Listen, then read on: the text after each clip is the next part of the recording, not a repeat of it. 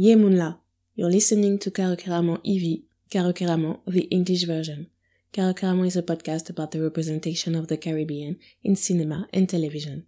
I'm your host, Patra M, and you're about to listen to a minisode dedicated to the Conch Shell International Film Festival that will be held online from May 21st to May 23rd of 2021.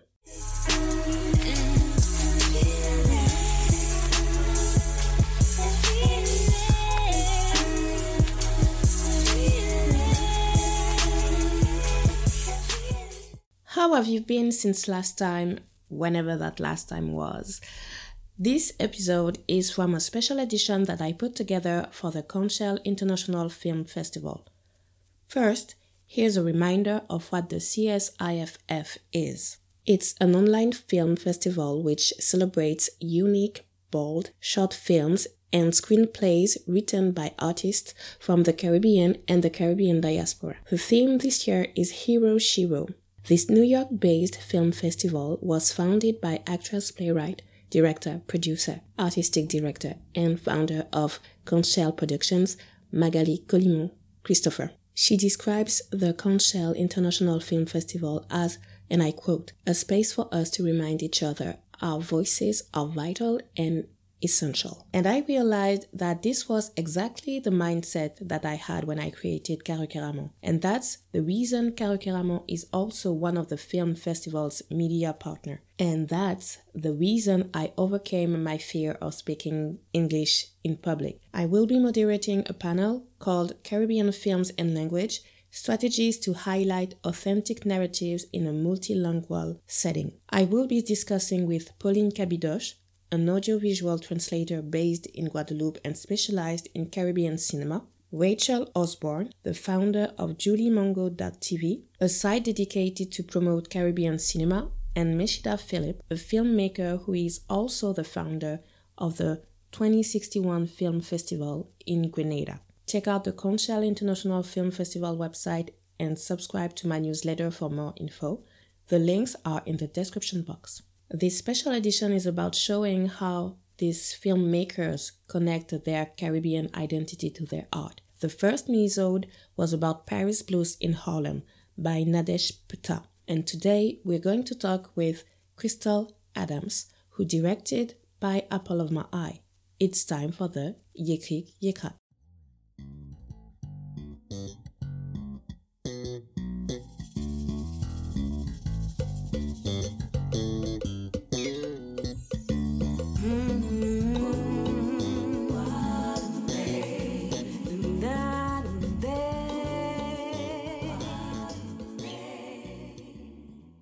The Yikrik Yikrak is the segment in which I tell you the plot of the film. Pie Apple of My Eye is a short film released in 2019.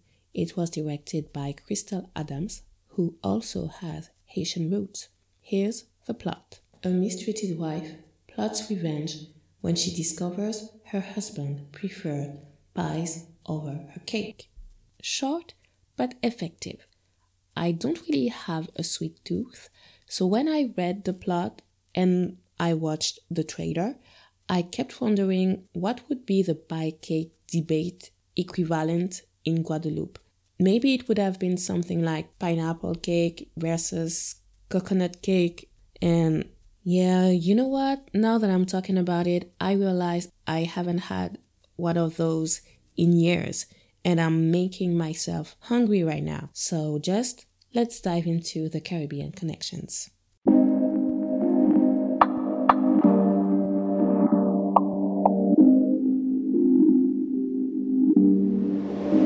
The Caribbean Connection segment is to discuss how a film makes me reflect on my identity as a black woman, as an Afro Caribbean woman, as a Guadeloupean woman, and as a French woman. What really caught my attention in the trailer of Pie Apple of My Eye was the fact that it was shot in black and white. There's just this fanciness about it. Like you wonder, is the story set up in 2018 or is it set up in the 60s, for instance? Either way, I feel the connection through the food theme because if there's one thing Caribbean people have in common, it's the love for food. I mean, just in general, as human beings, we enjoy good food. But when you live in the diaspora or when you travel, nothing like food can give you this home feeling. Like, I went to a couple of European big cities. I went to Greece. I went to South Korea. The food over there was good, but my trip to Miami in 2019 was a total different experience just because of the food. We had Cuban food and Haitian food, and me and my family just felt at home. Like the flavors were just. Mm, we felt connected to our roots. So, from my perspective, I can totally understand that food would be the breaking point for a wife. I mean, the film cannot just be about the husband liking pie over cake. I asked Crystal to describe her film in three words. The three words I would use to describe Pie, Apple of My Eye, would be beauty, passion, and strength. Beauty was Jovan Outlaw, my DP, who I say, you know, the film Apple of My Eye was like a pearl necklace, and he shot all the pearls. And he was just brilliant. He made the film look beautiful. With passion, I'd say that that's because of the music. Um, Marissa Hickman, she was my composer, and she really took the music and propelled the story forward with it. She was able to evoke emotions in the story because of her passion for music and her passion for storytelling in music. And then for strength, I'd say there isn't a weak link in the entire film. Everyone is either strong, they come on strong, or they will be strong.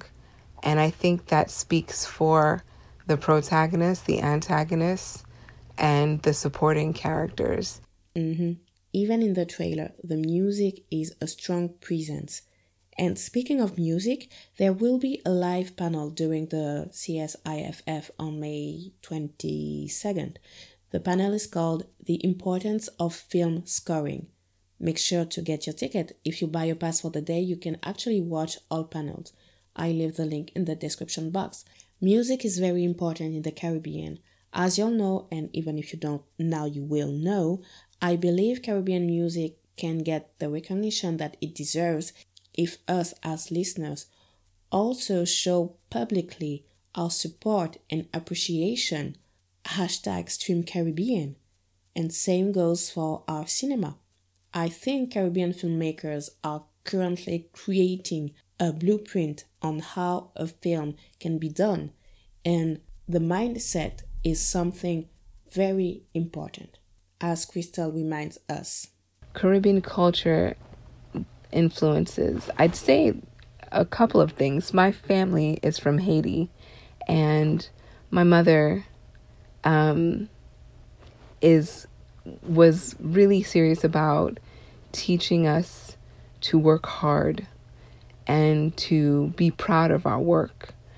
And I think that's something that I want to always do is work hard to bring my vision or my story to life and to be proud of what I've done, mistakes and all, um, but to be proud of the hard work I've put into it. The other thing is that Haitians are known for being storytellers. And to me, like, I feel like it's in my blood. So telling a story is something I have to do. Um, and I think that influences how I make art is how can I make this story good? yes. And that's why it's even more important that filmmakers are unapologetic about their art. Their visual storytelling can inspire others.